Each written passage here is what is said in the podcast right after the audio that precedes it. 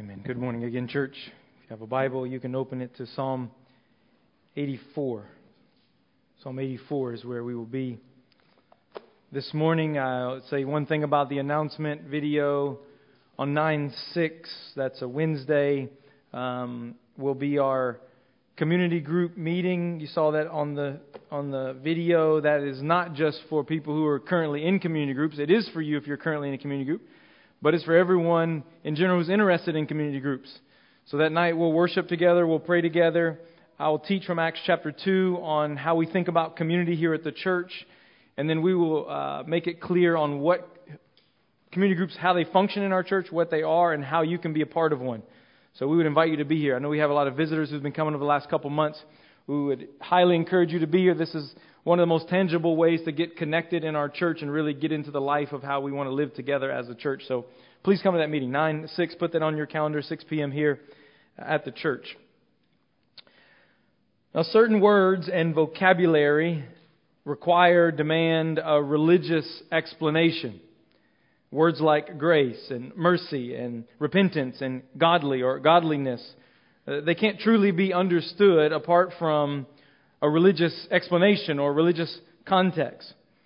Yet that doesn't stop these words from being used broadly. We might say misused or used wrongly all the time, and they're used without any religious thought or explanation behind them. For instance, godly is commonly just used in reference to a person refusing to do something wrong or immoral. Repentance as just saying, "I'm sorry." Grace as just being nice. But technically speaking, to use those words in merely that way is a distortion of those words themselves. They are, in a sense, religious words, if you'll let me use that category, requiring a religious explanation in their meaning.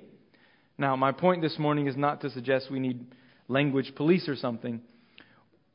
We're all aware how common usage, or in a sense, incorrect usage of a word does affect the meaning of the word. But all of this begs the question for us as Christians, as religious people, regarding our usage of the language that in fact defines our faith. Do we truly understand the terms we use to describe our faith? Are we using the language that we've been given from the Bible accurately? I begin this way because our text this morning is centered on what we could say is one of the most religious terms often used in our culture. And it's an inherently biblical word found all throughout the Old and the New Testament, and a word that comes often off of the lips of the Lord Jesus himself. It's the word blessed, or to be blessed. It's a word that speaks of happiness or receiving favor. So what does it mean to be blessed? What is the blessed life, as the psalmist is alluding to here? For fun, I searched #blessed on Instagram this week. You'll know that's funny if you know me, because I don't even deal with Instagram, so I had to figure out how I got there. I discovered 145 million results. Almost every post included selfies of people at fun places, working out together, enjoying good food. Most of all, just time of relaxation and people having fun in fun places. If I could summarize it, I might say it would be something like, check out my great life, #blessed or blessed life. Is that what we are to infer the blessed life includes? Now, while it's true God does shower His people with tangible blessings of all kinds, we shouldn't be afraid of that in the Bible. The question is that what truly the word blessing or to be blessed really means? What happens, therefore, when you lose your job? When the doctor calls with bad news? When the loved one passes away? Do we then have #cursed life? Psalm 84, this morning, the psalmist refers to the blessed life or blessing. He's going to do it three times. He's going to do it in verse 4. He's going to do it in verse 5. He's going to do it in verse 12, really holding the whole psalm together. And yet not a single mention of a material blessing is found in this text. Not one. What is mentioned, what is repeatedly emphasized on every line of this psalm is a deep and abiding desire for God. If someone asks you today, are you blessed? What might you say? How would you describe what it means to be blessed? Well, I think Psalm 84 helps us, and here's what I think it shows us. It shows us that the blessed life is one marked by a hunger for God, leading to reliance and trust in Jesus. That the blessed life is a life that's marked by a hunger for God, leading to reliance and trust in Jesus. Let me read this fantastic psalm to you, Psalm 84. If you have your Bibles open, I hope you do, put your eyes on verse 1. Psalmist says by the Holy Spirit, "How lovely is your dwelling place, O Lord of hosts! My soul longs, yes, faints, for the courts of the Lord. My heart and my flesh sing for joy to the living God. Even the sparrow finds a home, and the swallow a nest for herself, where she may lay her young at your altars, O Lord of hosts, my King and my God. Blessed are those who dwell in your house, ever singing your praise.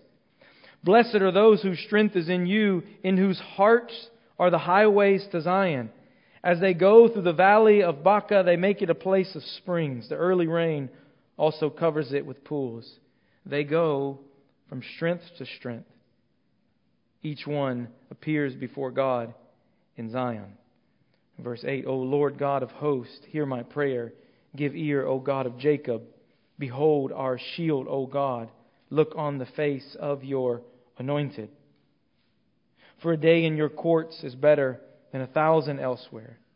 I would rather be a doorkeeper in the house of my God than dwell in the tents of wickedness. For the Lord God is a sun and a shield. The Lord bestows favor and honor. No good thing does He withhold from those who walk uprightly. O Lord of hosts, blessed is the one who trusts in you." Father, in this next few moments, help myself, help each one of us in this room to get out of the way of the text, that we might hear by you, Holy Spirit, your intended meaning in it, that we might walk in this life of blessedness as you've laid out before us. Holy Spirit, show us Jesus and the loveliness of His person in every way. In His name we pray. Amen. There's much about this psalm we don't know. For one, we don't know the specific context of this psalm. We can assume, and I think it's a safe assumption, that this is before the exile due to the language of king or anointed. But beyond that, we're really left to speculate the exact context of what's going on. It's also difficult to distinguish the psalm's genre. We talked about that a few weeks ago, about the different genres throughout the psalms. This psalm has elements of lament in it. It has elements of a royal psalm, of even a kingship psalm. And furthermore, we don't really know the author. All we have is that it was a song of the sons of Korah, it says.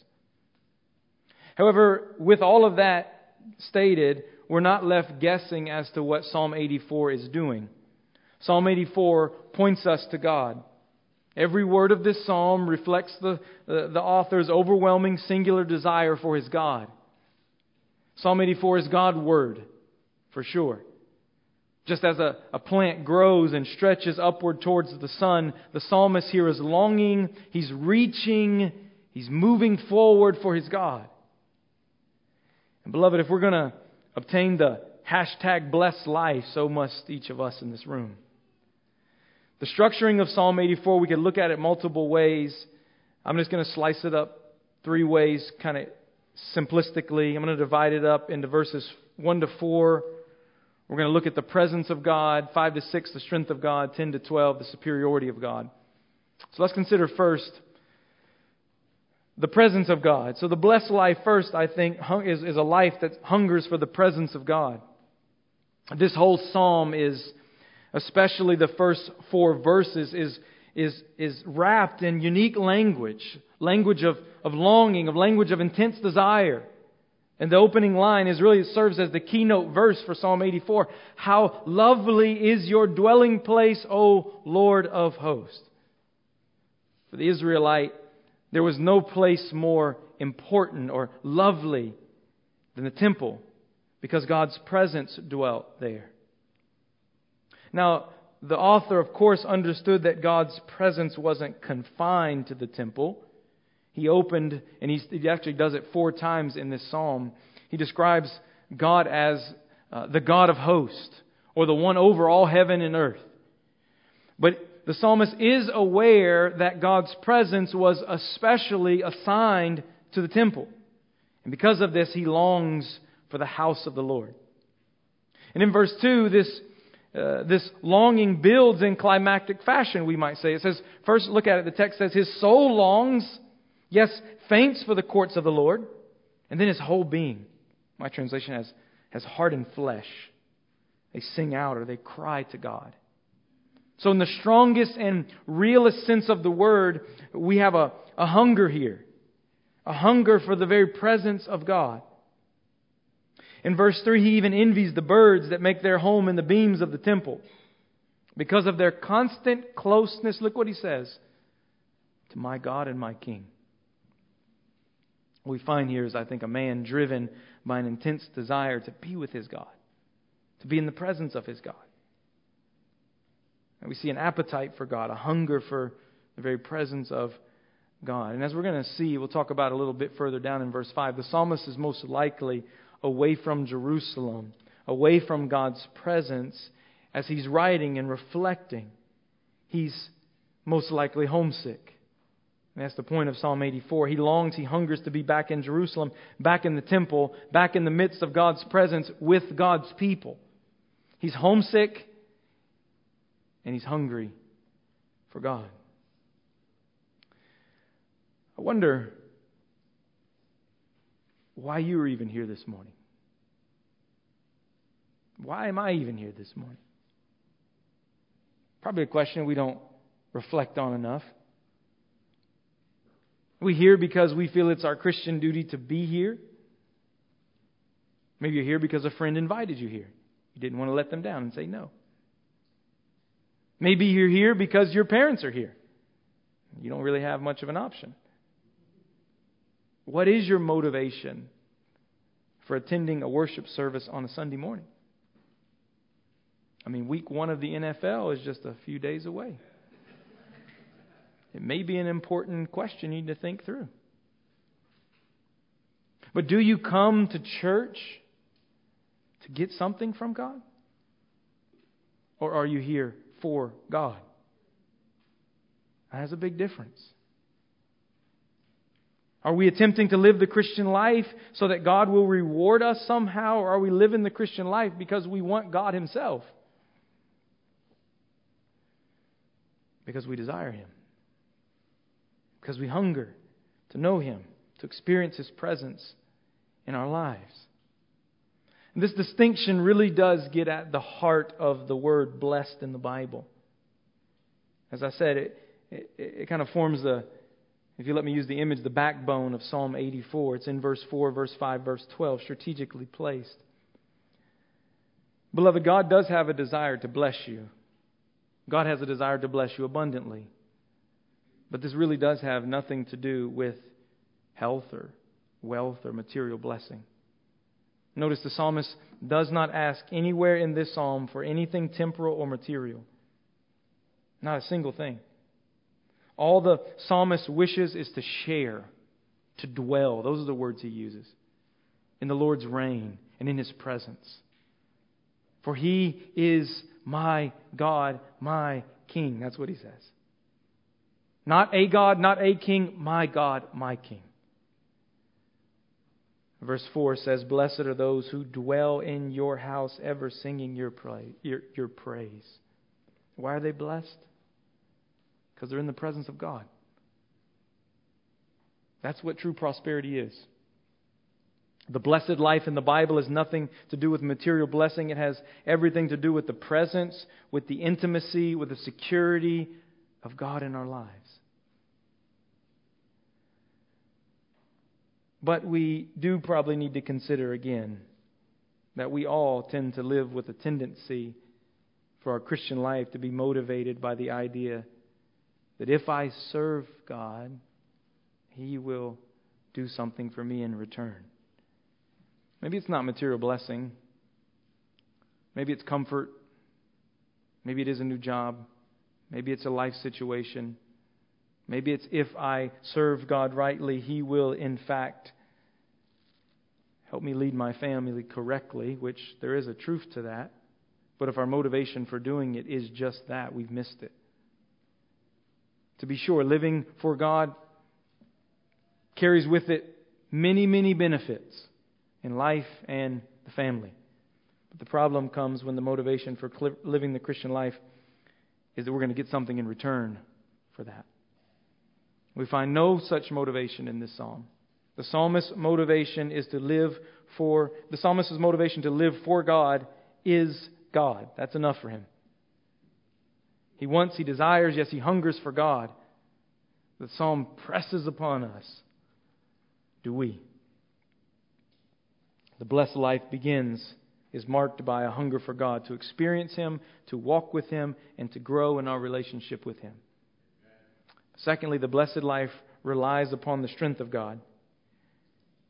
In verses 5 to 7, they kind of further unpack this idea of hungering for God through the imagery of a pilgrimage. It's important that many of the Psalms, the Bible, and many of our favorite, most helpful Christian books are set within the narrative of a pilgrimage. For many Israelites living outside of Jerusalem, they didn't have daily access to the temple.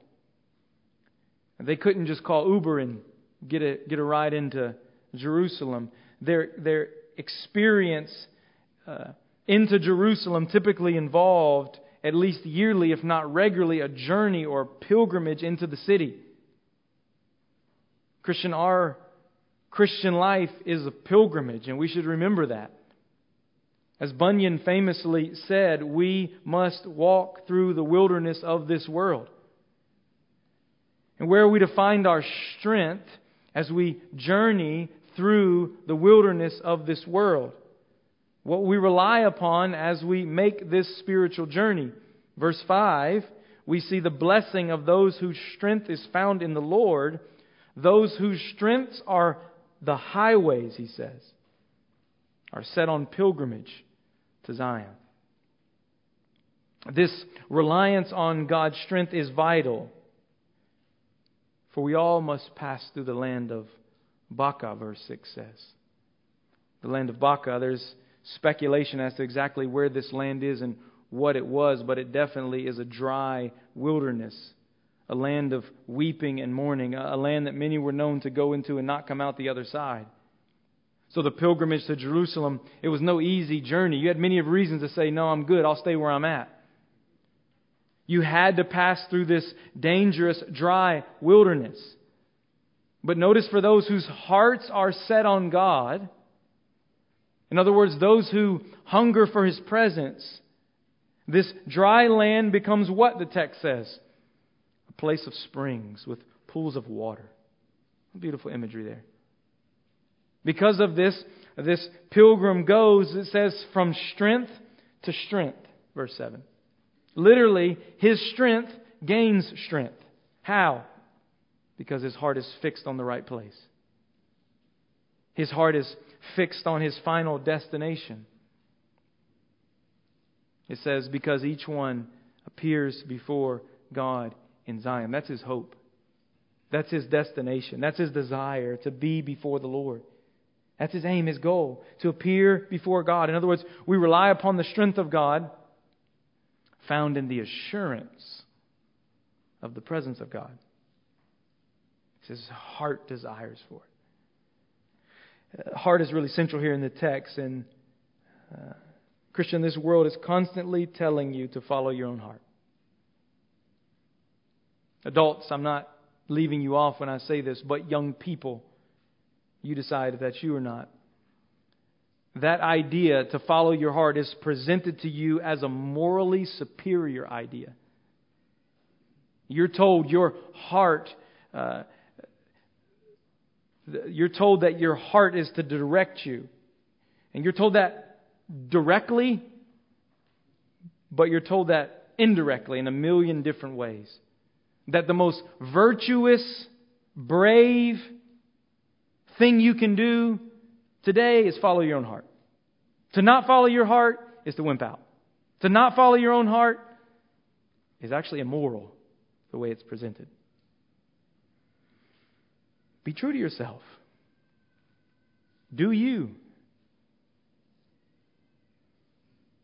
Listen to your own heart. Be honest with your own heart. Psalm 84 and the rest of the Bible has zero patience for that type of nonsense. You want to ensure you end up miserable, self-absorbed, joyless? Then yes, follow your own heart. Take off. That's not to say that you won't find some immediate pleasure in the pursuit of your heart. But joy, lasting joy, real purpose, abiding meaning, and true satisfaction will not be found by an inner resolve to follow me, but one that says, follow God. We must pursue Him at all costs. That's what the psalmist is saying. For He is God. He's the one who made us. He's the one who knows us. And He's the one who cares most intimately for us. As one author says, quote, happy, off this text, quote, happy is the heart that isn't a cul-de-sac of self-regard. I must discover myself, express myself, be true to myself. But rather that contains highways leading out of that congested city in pursuit of God and in service to others. This is where true strength and true reliance is found, in a heart fixed on God. You know, the lies of our culture are appealing because they're often so very close to the truth. Happiness, blessedness does require you to rely on something, but not on yourself. Reliance on God. Strength emerges from our longing for His presence. This combination of strength and longing for the presence of God is found in one of my favorite characters of Narnia, Reepicheep. Reepicheep is somewhat of a ridiculous character in the series. Okay, he's a tiny mouse with an even tinier sword who's quick to draw it and go to battle against anyone, no matter the size of anyone who stands before him. No matter how big they are, no matter how looming his enemies are, Reepicheep is never scared to pull out his toothpick sword and throw down. But what's clear regarding Reepicheep's strength, which we might say seems to be very foolish and ridiculous, is that it comes by way of his desire, his insatiable pursuit to be with Aslan, the lion who represents Christ in the story. Reepicheep's longing to be with the lion provides him great strength and security every time we see him.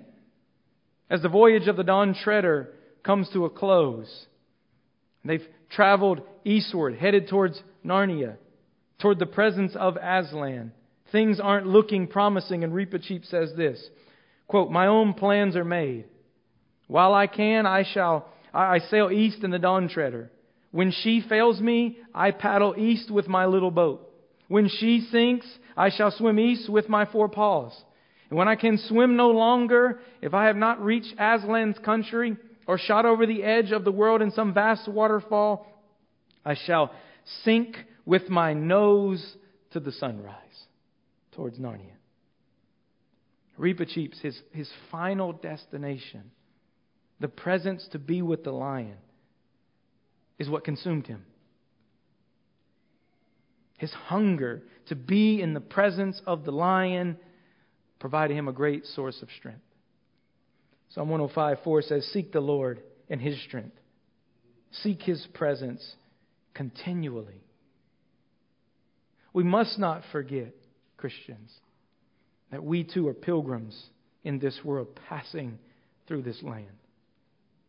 And as we wander through the wilderness, through the land of Baca, through difficulties and trials and hardships, we must do so with the great promise of Revelation 22 ever before us, that we will see His face, His very presence, and His name shall be stamped to our foreheads, meaning we will be His. We must always rely upon the strength of Christ, found in the presence of God, which comes to us in Jesus. Story goes, you've probably heard me say before, I love it. It's a story of a young pastor who went to visit this senior saint dying in the hospital, and he was going to encourage her, and he opened up his Bible to the end of Matthew chapter 28, and he read, "And behold, I am with you always to the end of the age." And he said to her, "Isn't this a wonderful promise?" To which she looked at the young pastor and rightly replied, "This is more than just a great promise, young man. This is a fact." And she was right. As believers in Jesus Christ, not only do we have the promise of God's future presence with us in heaven, we have the fact of God's perpetual presence with us now through the Holy Spirit. Meaning, if you're a believer this morning, there is no land of Baca. There is no place, no trial, no tribulation, no situation in your life to which you go through where God's presence is not there to provide you strength. And furthermore, I'm leaving out much in this psalm about the corporate nature of the church. It's going to be hard to do it all, but as believers, each possessing the Spirit of God, we are able to bring the very presence of God to one another as the body of Christ. We're able to reach into someone's valley of Baca and bring the strength of God to them through the comforting presence of the Holy Spirit abiding in us, and give our brothers and sisters strength. Is this where you find your strength this morning? Is this the resource from which you're drawing? And see, the blessed life is a life which relies upon the strength of God made available to us through the abiding presence of Jesus. So there's a hunger for the presence of God, a reliance upon the strength of God, but there's also the blessed life. I struggled with how to even phrase this one. The blessed life basks in the superiority of God. In this final stanza, the psalmist, he takes us back to the temple, interestingly, where we began, to magnify the superiority of God's presence. Again, a pilgrim could only spend a few days a year in the temple compared to 100 he would spend elsewhere. And he exclaims in verse 10, "Just one of those days is better than 1,000 elsewhere." He says, in fact, he would rather assume the lowly position of a doorkeeper, of the janitor of the temple, than dwell in the presence of the wicked. Why is this? Because his God is there. That's why. But it's important he takes us back to the temple, but he does so through the absence of temple language in the last two verses. The closing of this psalm is about God. The Lord God is our sun and shield. The Lord bestows favor and honor. No good thing does He withhold from those who walk uprightly. And then he concludes by announcing this final blessing statement. "O Lord of hosts, blessed is the one who trusts in You." His God is to be trusted, because he's saying his God is supreme. He would rather be there in the house of the Lord than anywhere else, because his God is there. Donald Whitney, commenting on this final section here, asked a few questions that are helpful. He says, suppose God let you choose anywhere in the world to serve and anyone in the world to serve and know intimately, but wouldn't let you serve him. Suppose he allowed you to serve in any political or business position in the world, but barred you from serving in his kingdom. Or suppose he permitted you to serve yourself, doing anything you wanted with your life and with no needs or worries. You've been there in your mind. But that reality, you could not know Jesus. Even the best of these things becomes a miserable slavery in comparison with the immeasurable privilege of serving God. That's why the psalmist could say, "For a day in your courts is better than 1,000 elsewhere. I would rather be a doorkeeper in the house of my God than dwell in the tents of the wicked." There's nothing more superior than the presence of God. That's what the psalmist is trying to get us to see here. And this presence comes to us in Christ and Christ alone. It is Him we joyfully serve. Jesus is the point of Psalm 84. The presence of God found in the person of God must define us. We must never get over the fact that because of Jesus, we know the living God and have access to His presence. I think Paul, reflecting on, or at least demonstrating a same sort of posture as Psalm 84 in Philippians 3, says this, "Indeed, I count everything as loss." He's making the comparison like the psalmist did here. "I'd rather be there than anywhere else. I count everything as loss because of the surpassing worth of knowing Christ Jesus my Lord." What is that? It's the presence of God. He says, "For His sake, I suffer the loss of all things and count them as rubbish." Why, Paul? "In order that I may gain Christ in the very presence of God and be found in Him." So here's what's at the heart of this psalm. Jesus is at the heart of this psalm. To bask in the superiority of God to the presence of Jesus. And you say, where is that at? Look at verses 8 and 9. I skipped over it because it serves somewhat of a parenthetical heart to this psalm. And yet, verses 8 and 9 stand alone and function like a bridge before and what's after. In these two verses, we find the only partition or request in the psalm. "O Lord God of hosts, hear my prayer. Give ear, O God of Jacob." Here's his petition. He says, "Behold our shield, O God. Look on the face of your anointed." Literally, look on the face of the king. Show favor to the king is what he's saying. That seems odd right here in the middle of this psalm. Why insert this prayer in the middle of a psalm focusing on the presence of God? Because the psalmist knew that the king of God was tied up with the nation of God. And the nation of God was tied up with the temple of God. And the temple of God was tied up with the presence of God. So simply put, as went the king, went the presence of the living God.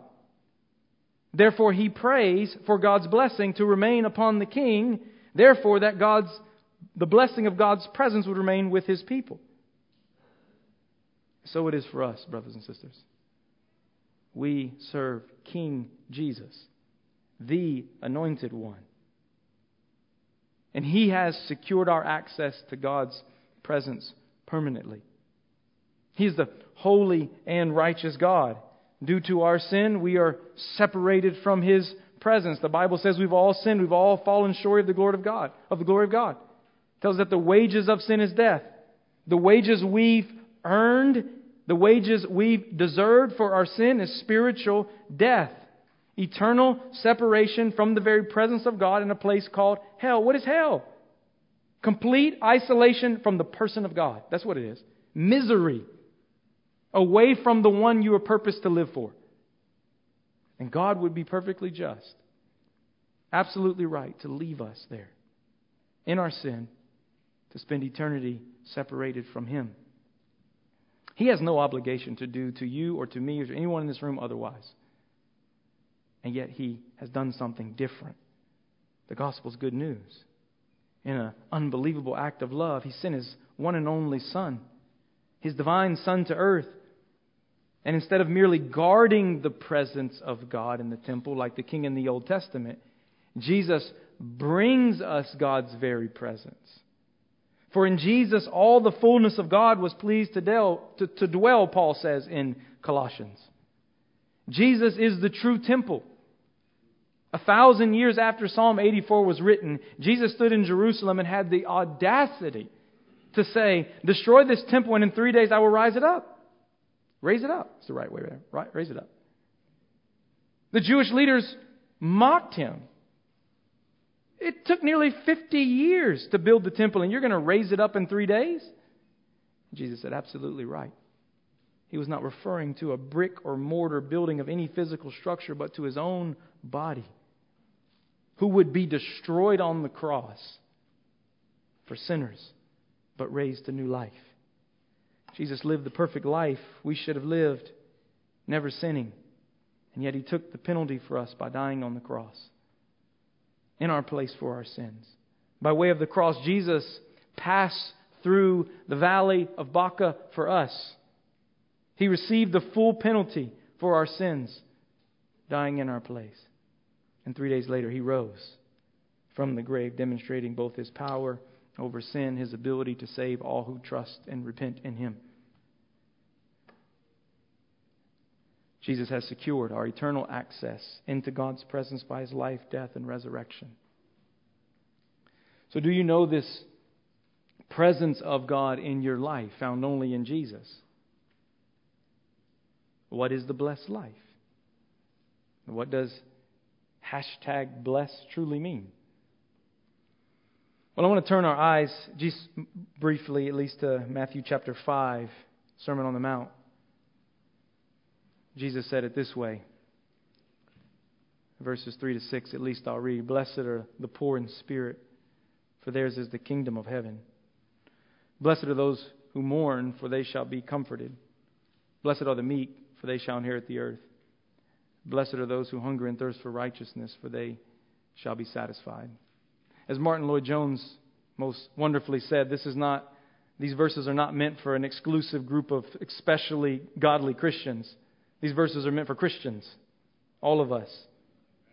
Blessing is assigned by Jesus to those who are poor in spirit, who mourn, and who are meek. In other words, it comes to those who possess a right understanding of themselves.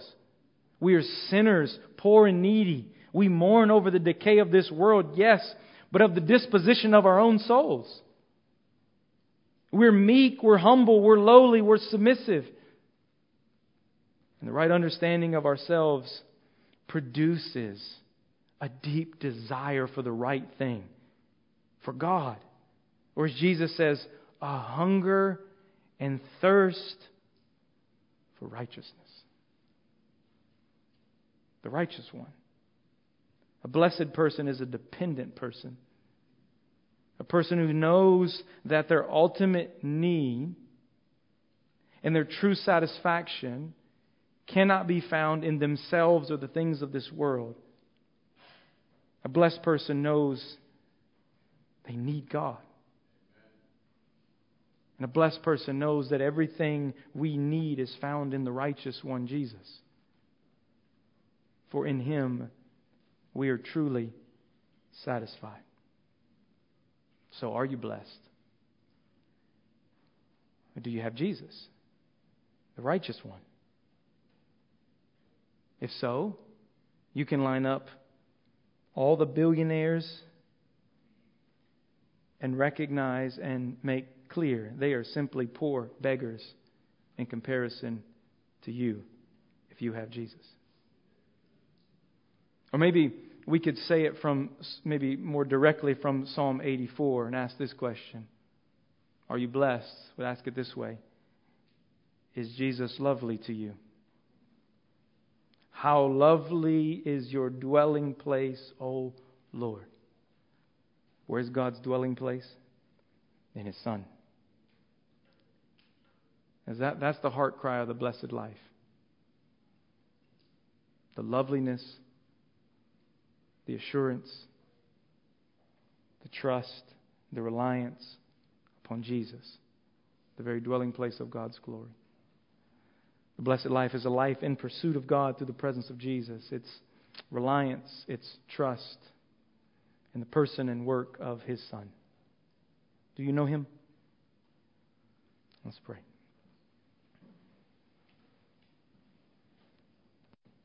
God, how very clear and yet convicting Psalm 84 is to us.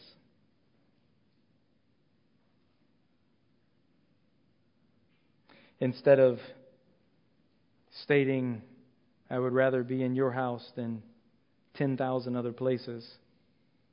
Be with you than 10,000 other places. Often it's, I can at least think of 10,000 other places I would rather be than with you. God, forgive us. It is a clear sign of our need of salvation.